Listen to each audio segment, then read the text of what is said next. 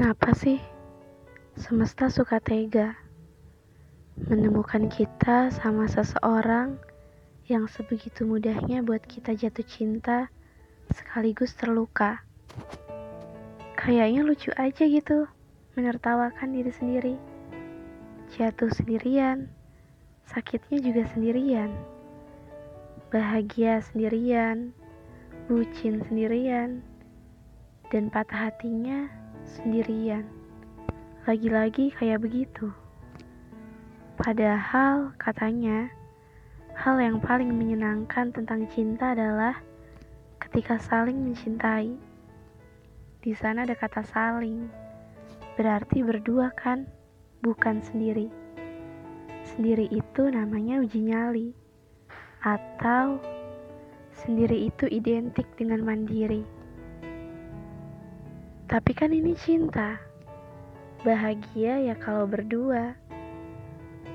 Diri sendiri cuma bisa bilang begini. Tuh kan patah. Kalau sudah begini siapa yang ingin mengobati? Ya diri kamu sendirilah. Siapa suruh jatuh cinta? Sama seseorang yang paling mustahil dimiliki sedunia pula. Ujung-ujungnya cuma bisa menyesal. Ya udahlah, mau gimana lagi? Begitu katanya. Kasihan banget. Butuh sandaran. Tapi yang punya pundak bilang begini. Dia berarti bukan yang terbaik. Ya terus gimana? Maunya aku kan dia. Tapi di mata ini, dia adalah orang yang terbaik untuk dicintai. Sampai saat ini bahkan. Terus dapat kata ini lagi. Ya sudah cintai saja dia kalau memang mau terluka. Kenapa sih salah terus? Kenapa sih bisa sekeras kepala ini? Kenapa sih hati jatuh cintanya sama yang gak bisa dimiliki? Bisa nggak langsung jatuhkan hati ini pada hati yang juga jatuh pada hati ini?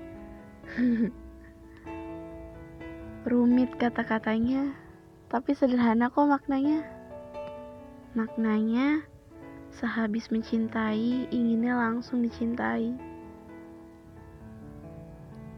Kenapa cinta nggak sesederhana itu? Mencintai dan dicintai. Capek, penat, lelah, dibuat jatuh cintanya singkat dibuat sakit hatinya lamanya berkali-kali lipat. Ujung-ujungnya juga bilang, gak adil.